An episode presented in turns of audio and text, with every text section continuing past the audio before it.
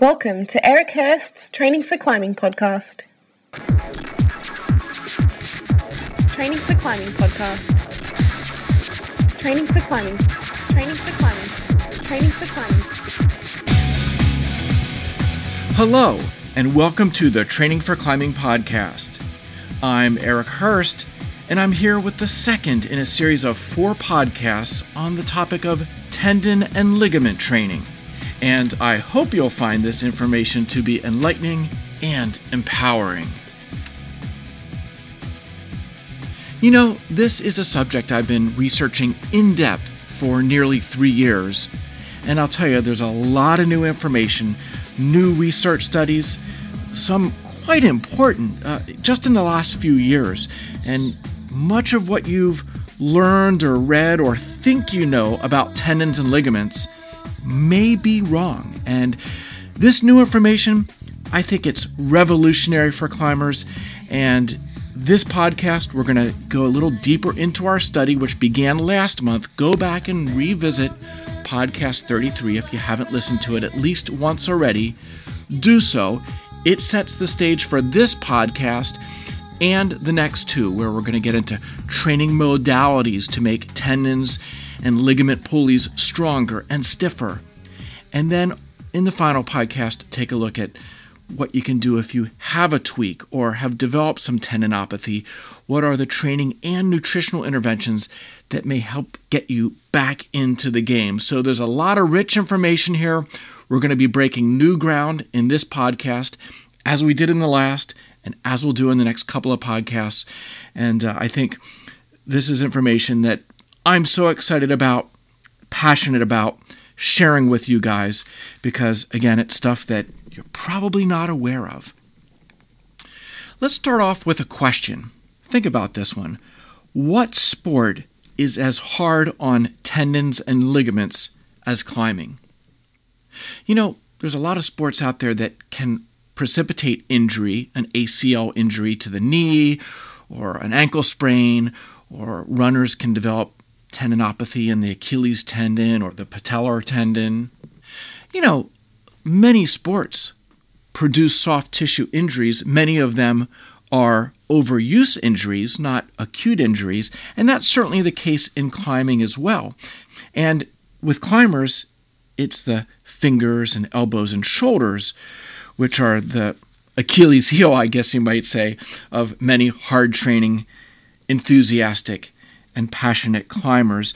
And when you think about how delicate and small the tendons are in our fingers, and especially those pulleys that hold the flexor tendons close to the bone, those ligament pulleys are, you might say, diminutive. They're only one millimeter to at most two millimeters thick. But yet they have to carry tremendous force. I mean, think about it. Uh, as you advance up the grades of climbing, you're carrying perhaps 50% of your weight at times on just the first pad of three or four fingers. And as you become an elite climber, climbing 513 or 514, then you may be pulling nearly your body weight on the tips of a few fingers. And of course, all of that force is transmitted through the flexor tendons, which are supported by those thin ligament pulleys. And so, with this understanding, it should be no surprise that some climbers injure their fingers. Now, let's step back for a second. The force when you're gripping the rock comes from the muscles in the forearms, but yet that force is carried to your fingertips through a series of collagen based tissues. First of all, the extracellular matrix, which is the collagen that surrounds the muscle fibers and groups the muscle fibers, it gathers and transfers the force created by the contractile proteins within the muscles, transmits that to the tendons, which then, of course, transmit the force to the phalanges so that you can maneuver your fingers to crimp and open hand and pinch the rock.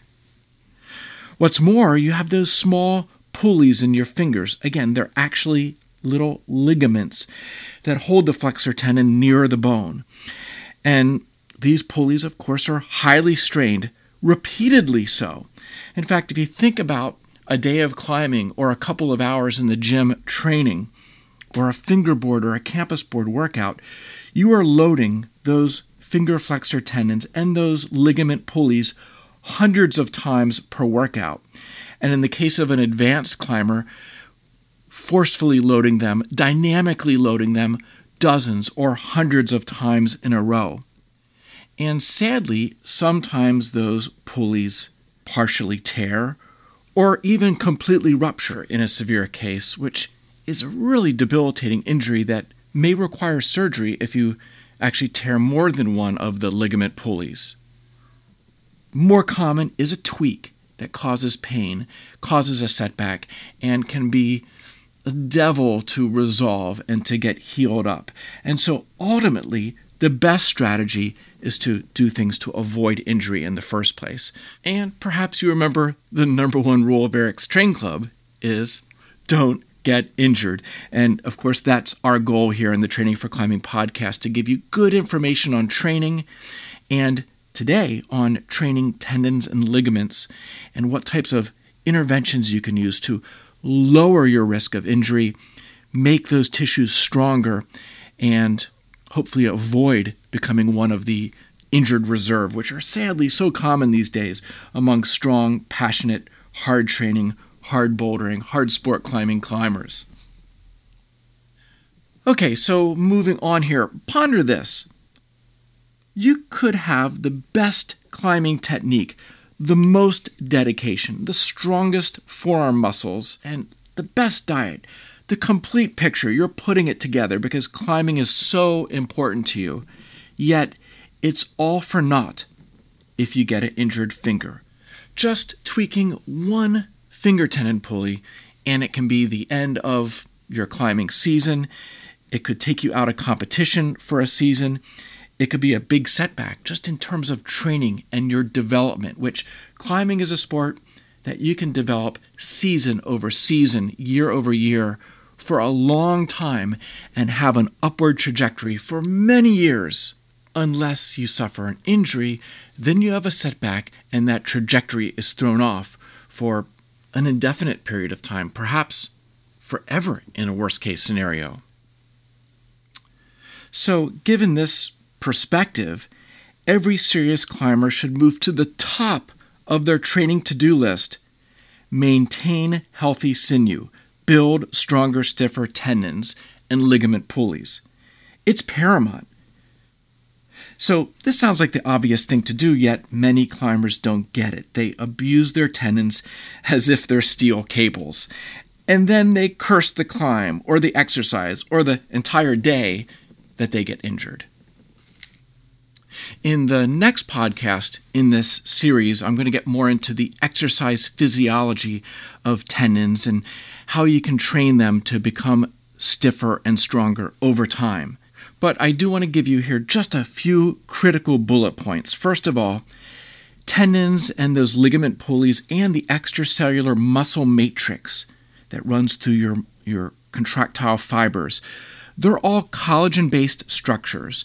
They're highly hydrated, so they exhibit viscoelastic properties that can store and release energy, something that's so important to hard climbing. Every dead point move, every powerful movement you make, you're storing and releasing energy from these collagen based tissues. And by the way, these tissues are largely avascular, which means they have poor blood flow. So, unlike muscles, which have rich blood flow, during exercise and even lasting after exercise is ended, sinew do not, and so they are poorly nourished by blood flow. Another key point is that hard workouts and hard days of climbing cause microdamage to the collagen. This turnover, this degradation occurs for up to 24 hours after the end of exercise. Fortunately, there's a protracted period of collagen synthesis for 72 hours or more. So there's the breakdown during and following exercise, but there's a regeneration of collagen in the 72 hours that follow. With enough rest and adequate nutrients, the tendons and ligaments remodel. They get slightly stronger, a little stiffer, and over the long term, perhaps even a little thicker. Of course, without adequate rest after an intensive climbing or finger training workout, and without the appropriate nutrients to support this synthesis, this collagen synthesis process, then these connective tissues, these structures, gradually degrade and get weaker and weaker until wham, you have a tweak, you have a tear of a tendon, or more long term, you gradually develop some tendinopathy, say in your elbow or shoulder. So, with regard to those common A2 and A4 pulley injuries, where there's a single move or a climb that tweaks you, it's kind of the straw that breaks the camel's back.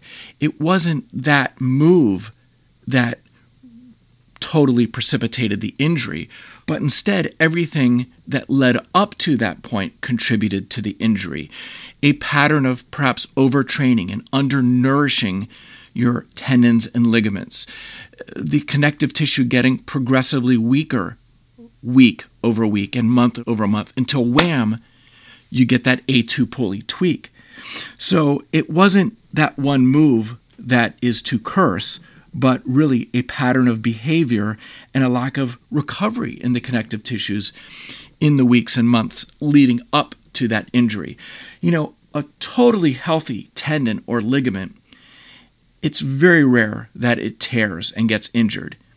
There's usually more to the story. In terms of this process of nourishing the tendons so that they can regenerate, so that collagen synthesis can carry on at a rapid pace. Something new that's just been really discovered in recent years is that sinew, tendons, and ligaments get much of their nutrition during exercise as a result of mechanical loading, which squeezes some fluid out of the tendon. I mentioned in the previous podcast that when you forcefully weight a tendon, it's kind of like a sponge being squeezed and the water flows out of the sponge and then you let go of the sponge if it's in water and it soaks the water back up. Well, there's this fluid diffusion that is ongoing in tendons and ligaments as they are being mechanically loaded. And it's this flow of synovial fluid in and out of the tendons, which turns out to be the more important method of nourishing tendons. And so when your workout's over, when the mechanical loading ends, there's not much nourishment going on anymore. And the blood flow that continues to your muscles after a workout does little for the connective tissues, which have poor blood flow. And so it turns out that this process of mechanical loading is not only what stimulates the collagen synthesis, but it's also the process by which much of the nourishment is drawn into the connective tissues. And so it should become obvious to you then that you need to feed the tendons, the ligaments, before you exercise so the nutrients can be drawn into the connective tissues. Well, what are the nutrients we're interested in? Well, most specifically, the amino acids glycine and proline, because about one third of a collagen molecule is glycine, and practically another third is proline or hydroxyproline. So if you can consume foods rich in glycine and proline and hydroxyproline 30 to 60 minutes before you mechanically load your tendons and ligaments, you are putting yourself in an optimal position to get those nutrients into the tendons as you exercise so that when the exercise is over, the collagen synthesis can ramp up quickly and support a return of homeostasis as soon as possible. So, given all of this information that I've presented here, think about climbers' MOs when it comes to training and climbing. Typically, we train fasted, or at least with an empty stomach. And so there isn't a high level of glycine and proline available to the tendons and ligaments to soak up. What's more, the post exercise meals that we consume or protein that we consume, while it's readily shuttled to the muscles, which have excellent blood flow after exercise, far fewer nutrients are reaching the sinew post exercise. And so, given all this, is it any wonder that so many climbers get injured with a long term pattern of, let's say, undernourishing their sinew? Before exercise, and then, of course, Enthusiastic climbers, myself included, tend to push the envelope when it comes to training, often maybe doing too many hard days in a row and giving our connective tissues too little time to recover. We tend to judge recovery on muscle soreness. And when our muscles are recovered, we say, hey, we're ready to go. But are the connective tissues recovered? In many cases, they are not because they recover more slowly because of the poor blood flow, because of the poor nutrition. So, anything you can do, training and nutritionally, to intervene to promote the process of collagen synthesis and recovery of connective tissues is something that will presumably reduce injury risk and get you back to full strength, not only the muscle fibers, but also the connective tissues, the force transfer proteins really being as critical or more critical to get recovered fully as the contractile proteins. Okay, so enough with the exercise science for now. You know me, we're going to revisit that, and especially in the next podcast, we're going to drill down into training interventions. But what I want to tell you about here is the nutritional intervention side of things. And if you listen to the last podcast, you know that I started a new brand called PhysiVantage. It was something that came about organically. I did not set out to start a climbing brand, a, a performance nutrition product line. It happened because of the research I was doing and seeing this new research and getting so excited about it for myself, for my family, for my clients. I developed these products and then eventually came to the conclusion that all enthusiastic climbers need access to these products as well. And so here I am uh, last month launching the PhysiVantage brand. And while we have two nutritional products and a third coming this summer, our flagship product is supercharged collagen. This is not the generic collagen that I like to joke is for grandma for hair and nails. Uh, that's how it's often marketed. Supercharged collagen is based on the recent research being done by a small number of uh, scientists who have developed these novel nutritional protocols to support collagen synthesis. And so, what I've done with my supercharged collagen is really starting from scratch, developed a totally novel product that does not exist anywhere in the world right now. Um, and it has it's comprised of a top grade collagen peptide powder. It's vitamin C enhanced, which is one of the critical things that uh, is utilized in the research, and it's also leucine enriched because collagen is actually low in branched chain amino acids, and leucine is an important amino acid for signaling protein synthesis. And collagen, that comprises our connective tissues, is a protein. And there's a few other things added to it as well that really makes it the ultimate collagen peptide supplement for hard training athletes.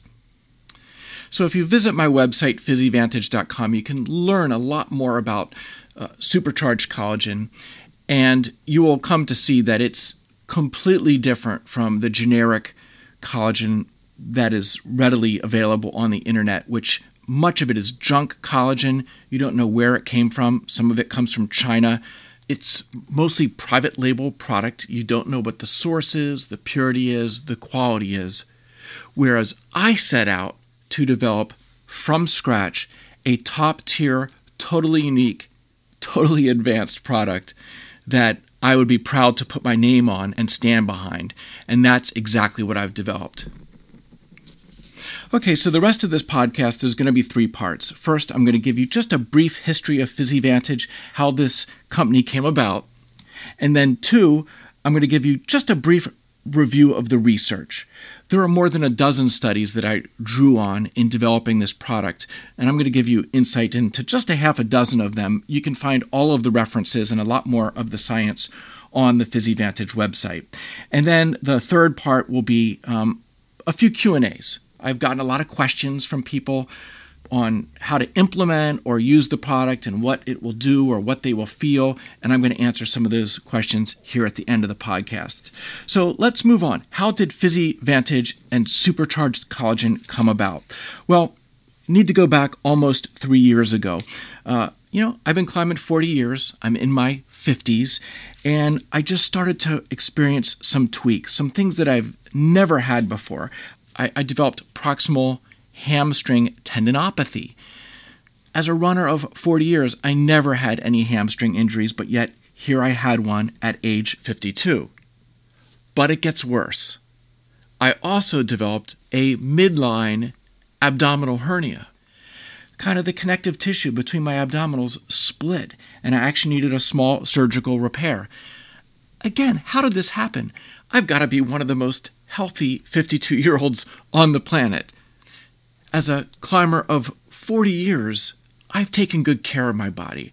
I know what to do with training, how to take care of my body.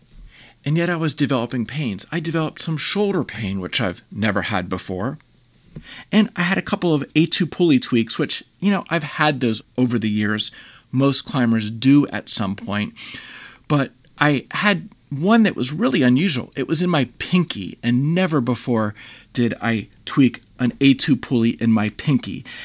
And so that kind of just got me thinking is this the end of my climbing career in terms of training hard and climbing hard? Is just this aging thing got me uh, and is it taking me down? So I began research because I'm determined and I refuse to believe that uh, I can't continue on a path of enjoying climbing and hard training and hard climbing because you know that's important that adds richness to my life sure i like climbing routes of any grade but i really like pushing myself that focus that energy uh, that accomplishment when you send or do something that is extreme for you. I'm sure you can all relate to that. And so I was determined, and I spent weeks and months and hundreds of hours going through research, trying to unlock things that would help me as an aging athlete. Sarcopenia, which is the process of your muscle fibers, your contractile fibers weakening as you get older. That's a hot topic and uh, something that, of course, an aging athlete needs to uh, fight. But what really caught my eye is that after the age of 30, the turnover in collagen in your body starts to s- slowly drop off that's one of the reasons you start to develop wrinkles in your 30s and they get deeper in your 40s and even deeper in your 50s.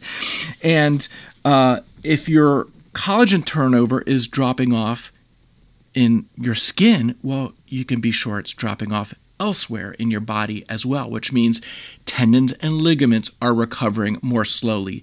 The collagen synthesis that has to occur around the clock, every day you're alive, slows down.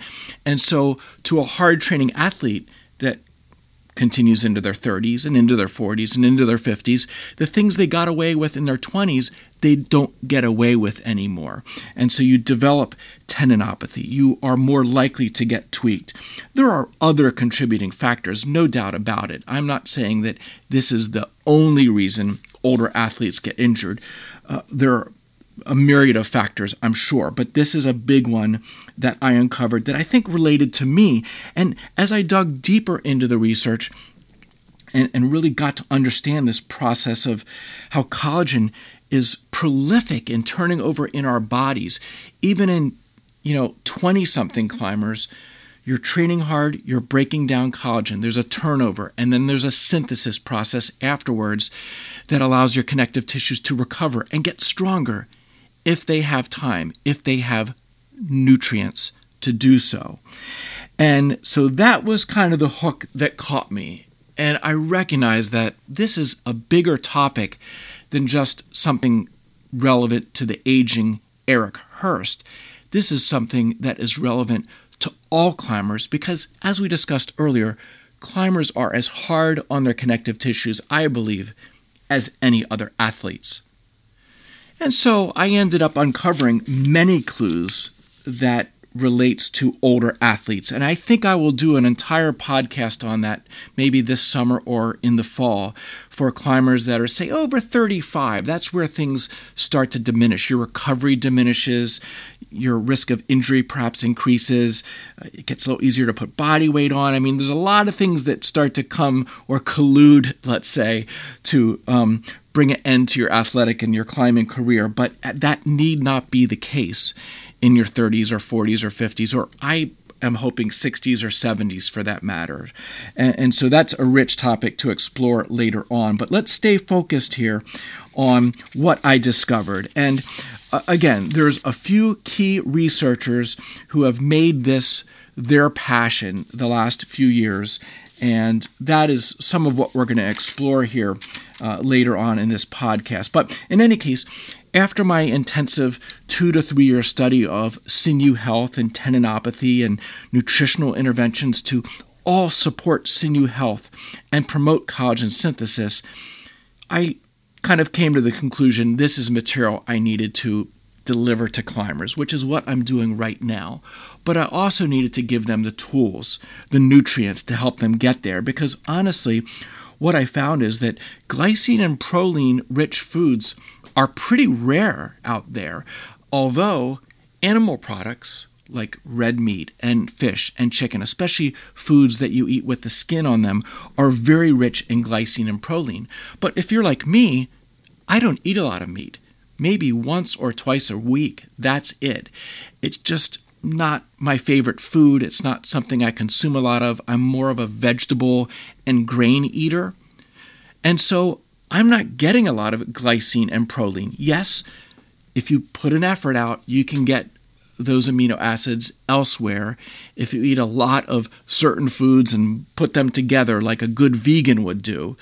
But to the average climber, I'm betting that you are not getting enough glycine and proline. You know, a, a study's shown that you need probably on the order of 12 grams of glycine per day. That's the number one amino acid in that comprises collagen. Well, your body can make about two grams of glycine a day. That's not going to get you by, especially if you're a hard training athlete. You need to consume about five times that much. But if you're not eating meats on a daily basis, I doubt you're getting there.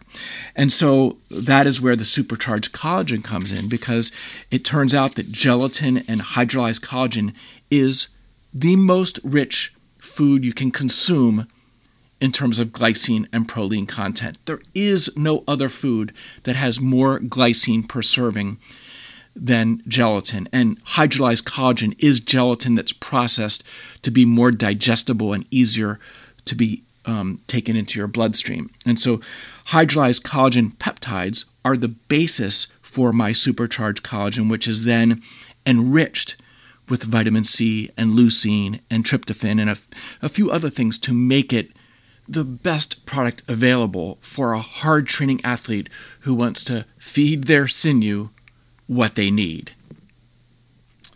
So, kind of the bottom line is again, I did not set out to start a business. At age 55, that's kind of the last thing I was thinking about doing. But what I learned compelled me that I needed to do this. And so here we are today. Now, naturally, there are some skeptics out there, people that either A, don't like vitamin supplements or any type of nutritional supplements. There are some hardcore people that think they can eat everything they need. And you know what? You can if you spend an hour a day preparing foods and really understand nutrition and how to combine foods to uh, make your diet rich in the vitamins and the various amino acids that you need.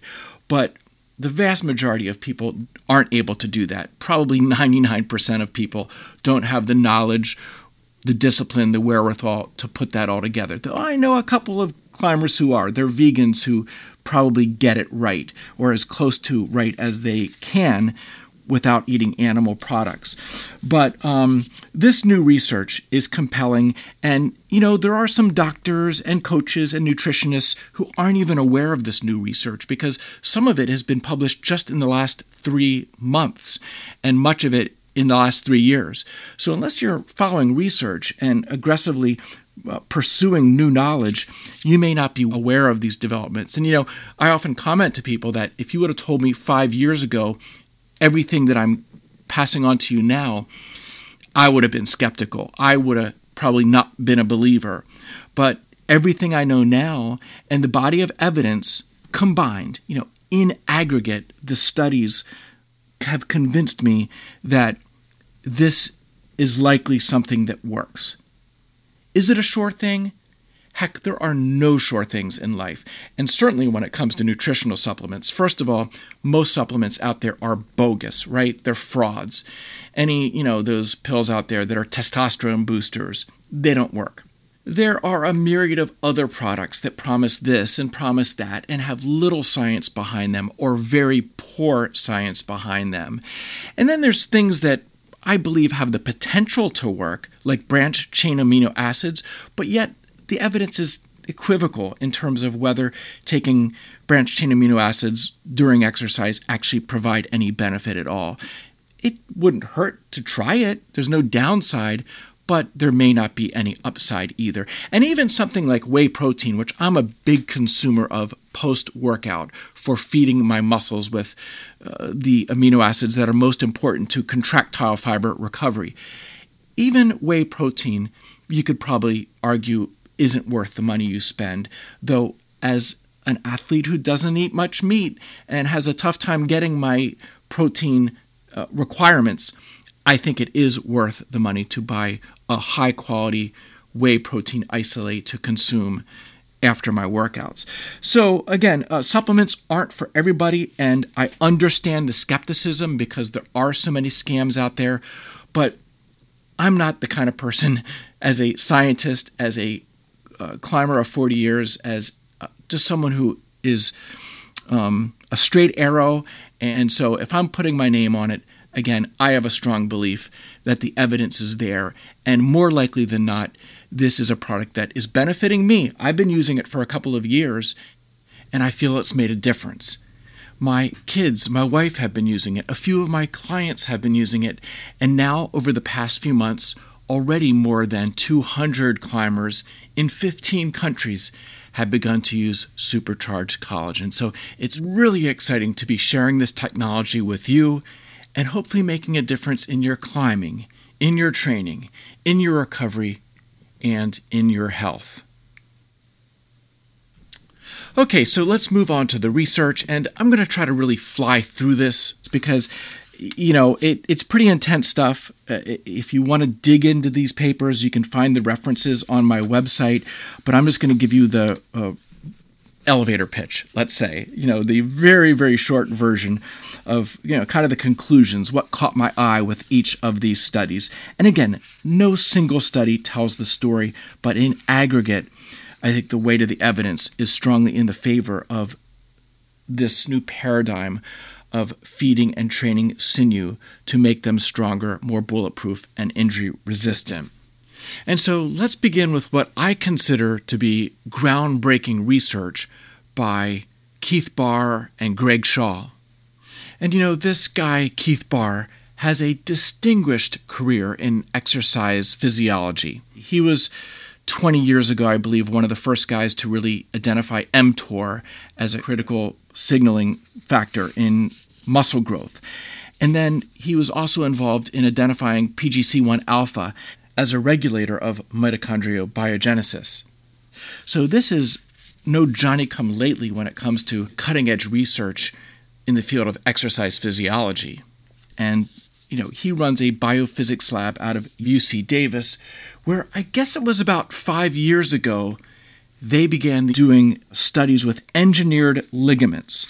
You know, tendons and ligaments are very difficult to do studies on in a living human being because you can't just remove the tendon after a training intervention or after a nutritional intervention and test it. With muscle studies, you can take a little needle and draw out some fibers from the muscle and examine them, a biopsy, and draw some good conclusions from your exercise study, let's say. But with tendons, it's trickier. And so the natural place to begin was in the lab, uh, in vitro, engineering ligaments. They would take remnants of ACLs when uh, a skier would blow out their knee and have an ACL repair. They would go to the hospital, collect the remnants, bring those cells back into the lab and then grow ligaments and tendons in the lab. And I believe they grew something like over a thousand of these engineered ligaments and they exposed them to different training and nutritional interventions. And then over time expanded their studies into humans. Now, while the engineered ligaments they could test and they did determine that the collagen content increased in those engineered tissues as a result of their interventions. And they also found that those engineered ligaments and tendons got stronger. They had improved mechanics as a result of consuming vitamin C enriched gelatin. But then they moved on to human studies. Now, again, they couldn't remove the tendons and ligaments from the humans to test them, so they had to have a, another way to do it. And so the best way to do that currently is through blood markers of collagen synthesis, and they documented a doubling of collagen synthesis post exercise when they employed their nutritional intervention of vitamin C enriched gelatin consumed 30 to 60 minutes before exercise. And so those guys got the ball rolling, and actually, they have both done additional studies and human case studies, and I believe Keith has uh, another clinical trial underway right now. So the research continues. Uh, but let's move on. Next up, there's an Australian study, actually just published a few months ago. They found that oral supplementation with collagen peptides combined with calf strengthening exercises enhanced function and reduced pain in Achilles tendinopathy patients. So that's a common injury amongst runners. And when they did isometric training combined with the nutritional supplement of collagen peptides, there was an improvement, reduced pain, and improved function. So that's a step in the right direction, and perhaps in the next five years we can do a similar study with climbers that have, say, elbow tendonitis. Next up is a nice case study from Keith Baar, who I just spoke glowingly of a few minutes ago. And it details the rehab of a professional basketball player with central core tendinopathy. That's a significant, potentially career ending injury. And by the way, these professional athletes, they are the early adapters of technology like this because there is so much money on the line. If you're a professional football or basketball or baseball or rugby player, your career can be short. It can end in an instant due to injury. And so these guys are sought out by these professional athletes, and these athletes are the first people to embrace these new strategies that I'm passing on to you in this podcast and introducing to the climbing world. And so, in Baar's case study here, which employed a long term, disciplined training and nutritional intervention to address this injury, did bring about a resolution. In fact, an independent orthopedic surgeon declared the player's tendon had returned to normal based on MRI results. And the author writes this case study provides evidence that nutritional intervention combined with rehabilitation program can improve clinical outcomes in elite athletes. So again, it's a study of one, but it's another piece in the puzzle. Okay, moving on. Next up, uh, there's a 2017 study from Germany that showed that supplementation of collagen peptides in young adults with functional knee pain led to a statistically significant improvement in activity related joint pain. And then another study from Penn State, my alma mater, that supports that uh, concept of reduced joint pain. Uh, it was a big study. It involved I believe it was over 100 varsity team and club sport athletes, and they consumed hydrolyzed collagen daily for six months. And at the end of the study period, all the subjects were evaluated, and the results showed statistically significant changes in the hydrolyzed collagen group compared with the placebo group. The qualitative improvements included reduced joint pain at rest and while exercising. And last, but definitely not least, is a brand new double blind placebo controlled study of athletes engaging in intense plyometric training. This was a randomized controlled trial examining whether consuming collagen peptides before and after strenuous exercise would alter markers of muscle damage, inflammation, and bone turnover. 48 hours post exercise, a large effect size was evident and indicative of lower soreness in the collagen peptide group compared to the placebo group. What's more, the collagen peptide group recovered more quickly, as demonstrated by exercise testing performed 48 hours after the initial intensive workout. The author's conclusion was that daily hydrolyzed collagen use might help to accelerate the recovery of muscle function and attenuate muscle soreness following strenuous physical exercise. He goes on that this may be related to increased collagen synthesis in connective tissues surrounding the muscle. What he's talking about there is the extracellular matrix that I mentioned earlier. In any case, for a hard training climber and coach like me, this was like the aha moment you know, plyometric training, plyometric movements, that is the stuff of hard climbing. If you watch a video of Margo Hayes doing Biographie, she dead pointed her way up that route. It was a beautiful thing to watch. But watch any elite climber or even any intermediate climber. If they are savvy, if they understand movement, they are using dynamics, controlled dynamics on almost every move to some degree, which means they are storing and releasing energy in their extracellular matrix, in their tendons, with every single move. And so, if consuming supercharged collagen, an advanced collagen peptide product, can accelerate recovery from plyometric training and strengthen the collagen structure that runs through the muscles and tendons, then this is truly something revolutionary for climbers. Okay, so enough with the research for now. I promise we'll revisit some of these topics in the next couple of podcasts, but I want to wrap up this one with some Q&As. I've gotten quite a few questions naturally and I want to give some short answers because I'm sure many listeners are wondering the same thing. So question 1 is will the PhysiVantage supercharged collagen fix my injury? My elbow tendonitis, my ruptured biceps, my A2 pulley strain or rupture? And the answer is no. This is not a miracle product. It is not medicine. It is a nutritional supplement that, when combined with rehabilitation, or in the case of a healthy climber, combined with appropriate training of the finger flexors and the uh, various tendons and ligaments of the upper body that are strained in climbing, by incorporating the supercharged collagen into your routine pre exercise, it will help elevate collagen synthesis.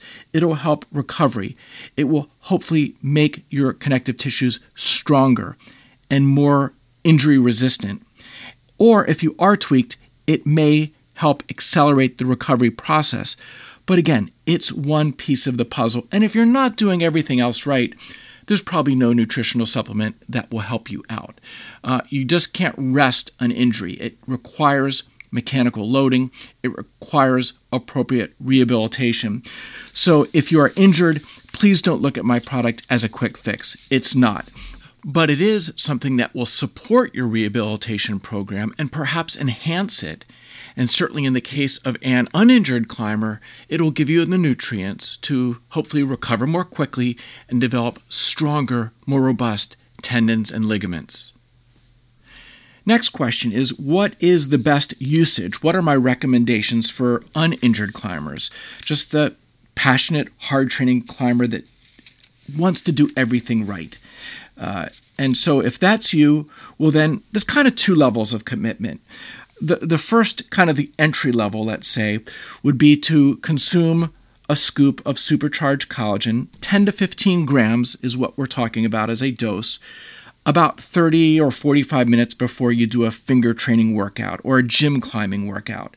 So if, if your workout of the day is fingerboard or campus board or system wall or moon board or going to the gym and doing a bunch of sport lead climbs, consuming Supercharged collagen 30 to 45 minutes ahead of time will elevate the glycine and the proline levels and the vitamin C and leucine levels in your bloodstream. And of course, some of these nutrients will make it into the synovial fluid and be drawn into the tendons during the mechanical loading, during your climbing workout.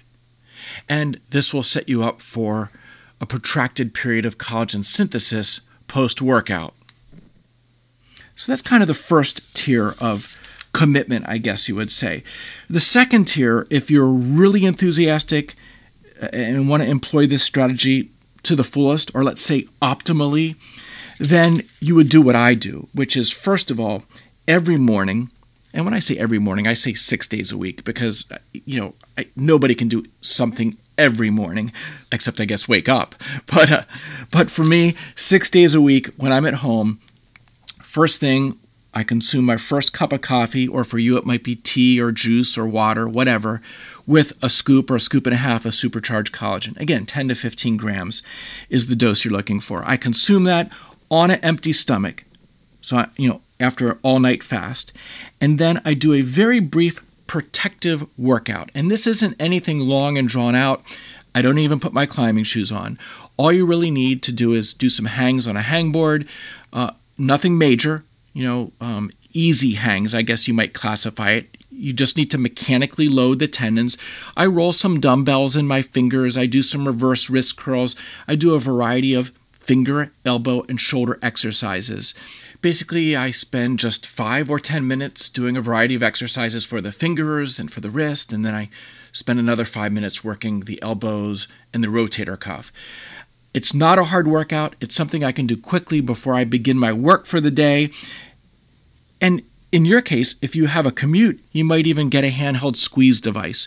And as you're sitting in traffic at a traffic light, do um, a minute of squeezing at every traffic light. Again, not seeking a pump, not seeking a hard workout, but just mechanically loading your tendons to squeeze that synovial fluid in and out of your tendons every morning, 30 to 45 minutes after consuming your supercharged collagen. So, again, that's something I do six days a week you might want to do six days a week to really try to promote collagen synthesis every single day. You wake up, get the process started. And then I do a second scoop of supercharged collagen before my afternoon or evening climbing workout. Now, I only do that workout three or four days a week. So, uh, again, 30 to 60 minutes before the workout, I consume the supercharged collagen. Typically, I drink it in coffee because I it it is unflavored. You can mix it into any beverage, but for me, it mixes beautifully in coffee. It doesn't affect the taste, and uh, you know the coffee is a nice thing that I enjoy before my workouts. On non-climbing days, I just have the one dose in the morning. I do the 15 minute protective session and I'm done. But this way, kind of the second tier of commitment, you are really making an effort to optimize collagen synthesis. And if you do this day over day, week over week, for months, or perhaps for as long as you climb, you will hopefully tip the scales in your favor to strengthen your connective tissues, reduce your injury risk, and help you recover from workouts more quickly, and hopefully keep you in the game for many years to come. Okay, the next question is what if you are injured? You know, what would Eric recommend you to do? And first of all, if you're injured, you should be seeing a physician, you should be seeing a physiotherapist, someone to help guide your recovery. I'm not a medical doctor. I don't want to give out medical advice, but you can use the supercharged collagen as I've described and as the research has shown, as the case studies have shown, to uh, hopefully produce a synergistic effect where the training intervention and the nutritional intervention together are greater than the, the sum of the individual parts. And so, um, the, the latest study from Keith Baar seems to show that, especially in these uh, cases of injury, a larger dose, perhaps 15 to 20 grams of collagen, is ideal pre workout or pre rehabilitation to help uh, maximize the glycine and the proline levels in the bloodstream. If you go any bigger than that on your dose, I don't think there's any additional benefit. Uh, in a rehabilitation setting, there's some belief that doing two or perhaps even three shorter sessions per day is better than doing one long drawn out session. So if you are rehabbing a finger injury or an elbow injury, doing two or three short sessions per day, each preceded by supercharged collagen, may put you on the fastest track to recovery as opposed to just doing one session a day or one session every other day. But again, follow the advice of your physiotherapist first and foremost. The next question What about use of supercharged collagen after a workout? Well, you know, supercharged collagen has a very unique amino acid profile because of the way I've enhanced it with branched chain amino acids, particularly leucine, and adding tryptophan. So it is the only collagen product that I know of enhanced in this way. It is a complete protein. So, yeah, it wouldn't be a bad source of protein post workout, though I think a big scoop of whey protein is probably just as good, especially for addressing the muscles. Again, the collagen tissues aren't gaining much from those post workout feedings. They get their nutrients from the pre workout feedings that we've talked about. So I, I'm a big advocate and user of whey protein post workout, but if you wanted to blend the two, that wouldn't be a bad idea. And I do that at times. Maybe three quarters of a scoop of whey protein and then three quarters of a scoop of supercharged collagen mixed up into juice or water, or I use skim milk most of the time. That is a great post workout protein feeding. Okay, moving on. I guess uh, two more questions here and then we'll wrap things up. Uh, this question is is there a vegan version of collagen? And of course, the answer is no, because collagen is, by its nature, it's an animal product. So there is no vegan version or vegan alternative. And the fact is that most vegan diets are relatively low in glycine and proline because of not consuming animal products. That being said, again, a, a, a dedicated, knowledgeable, disciplined vegan can have an excellent diet with plenty of protein and probably a decent amount of glycine and proline as well if they are uh, very thoughtful in putting their meals together. Again, the, getting the pre workout dose of glycine and proline, that might be more challenging for a vegan, but a high quality pea protein or soy isolate does have a decent amount of glycine and proline, but nowhere near the levels found in gelatin or hydrolyzed collagen or in my supercharged collagen. And so um, vegans are a very special case. Again, I think with attention to detail, they can stay in the game and do an excellent job with their diet. But again, a lot of climbers just aren't that knowledgeable. And I don't think I'm not, I'm definitely not knowledgeable enough to, to put it all together on a vegan diet and get the right amount of the right amino acids, but certainly there are some folks out there who can do it and can get it right. So it is possible. Okay, uh, moving on. The final question is How long does it take for the effects to be felt or for the effects to kick in? Well, you know, that first dose of supercharged collagen before your workout is going to spike the glycine and proline and vitamin C and leucine levels in your blood, and it's going to get drawn into the tendons. And so, from the get go, you are going to set yourself up to promote collagen synthesis post workout. And you integrate that over days and weeks and months and perhaps years, and you're going to be, I believe, much better off than if you don't employ this nutritional intervention. But I don't know that you can say that you're going to feel that your tendons are stronger. Um, you know, you do whey protein after a workout. Do you feel like your muscles are stronger because of the whey protein? No, it's the workout, and you trust that whey protein is good for muscle protein synthesis post workout, and you continue with the protocol indefinitely with the belief and the knowledge that there's evidence that whey protein is a good thing post workout. And that's kind of where we're at with the collagen supplementation pre workout. Although, as I mentioned earlier, there are a few studies that show that daily long term use, we're talking several months, did yield a statistically significant reduction in joint pain among athletes. And I've even heard anecdotally from athletes using the product that uh, after a month or two, they have noticed a reduction in joint pain. And that's something that's not uncommon in middle aged or older athletes. And even in some young athletes, you know, if you climb cracks or you're hard on your fingers, your knuckles and joints can hurt.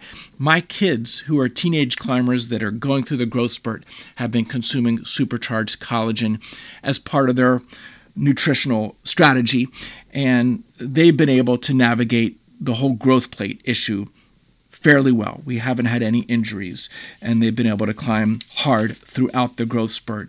That's not saying that the supercharged collagen was a big difference maker, but I certainly think it didn't hurt and perhaps it helped along in their process. You know teenagers turn over collagen at a super high rate. They lay down collagen at a super high rate. So it makes sense that providing some additional glycine and proline to their nutrition would be a very good thing for a hard training youth athlete as well as an adult athlete. Okay, so we are coming up on an hour, and I hope you found it to be a very enlightening, interesting, perhaps exciting hour. Uh, because of the prospects it holds to develop a stronger, more robust body going forward so that you can continue to train hard and climb hard and pursue your goals and your passion in climbing. And hopefully, you sense my passion in this topic. Again, this is something I kind of stumbled into over the last few years, and now I'm running. I'm hitting the ground running because I believe in it so much. I've dedicated the last two years of my life to starting this business the products are research based, they're athlete tested, they are premium grade, they are novel. There's nothing really like the two products I have out there. Uh, they are unique. And my third product coming out this summer, I hope you'll stay tuned and learn more about in the coming months as well. Anything that I am putting out there to the community that I am selling, I believe in has a benefit. It's not wasted money.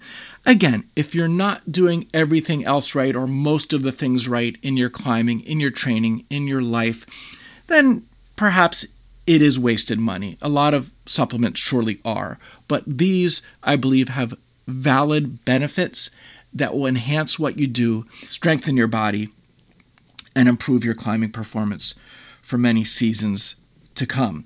If you visit the website physivantage.com and decide to place an order, I have a special discount for my podcast listeners. This is an exclusive 15% discount. At checkout, use the discount code PODCAST15. That's P O D C A S T 1 5, podcast 15, and you'll get 15% off non sale items that you order.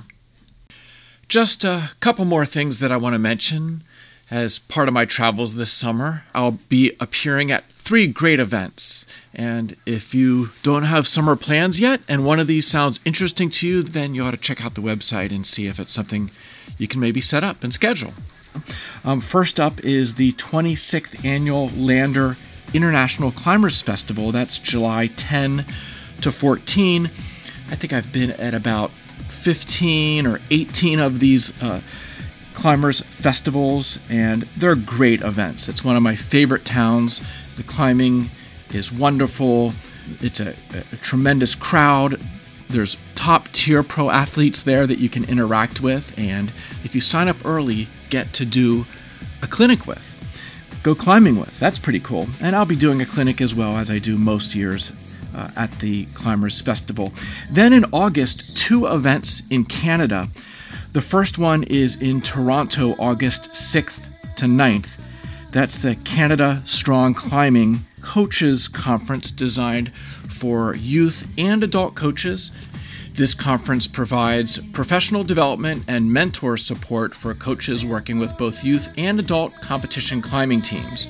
Coaches from across Canada and the United States are welcome to attend this conference from all levels of sport club, state, regional, national, and international. Check out CanadaStrongClimbing.ca for more information. And then the second event, which I'll be speaking at for the second time, is the Climbing Medicine Canada Conference. That's going to be held this year, August 12 to 14th in Squamish, British Columbia. And uh, this has more of a medical focus, though also a performance focus. Um, the first Canadian Climbing Medicine Symposium was held in Toronto, Ontario in 2017, and I spoke at that event. It was a great event, and uh, so they're having their second go at it, and I expect an even bigger and better event this time around. Visit climbingmedicine.com for more information. And again, uh, this year the symposium will be three days long. There'll be tremendous speakers, surgeons, physiotherapists, and other medical professionals. There'll be discussions, lectures, hands on activities relating to sport climbing related health, medicine, social sciences, and performance.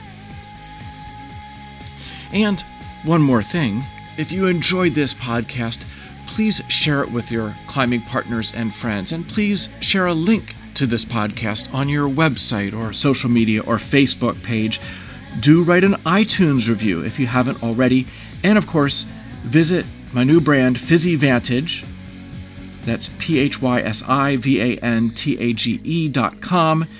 Use the coupon code podcast15 to save 15% off your first order.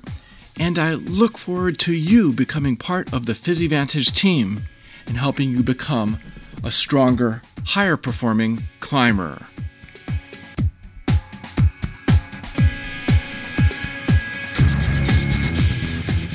Well, that does it for this episode of the Training for Climbing podcast. I hope you enjoyed it. Until next time, be safe, be strong, and climb on.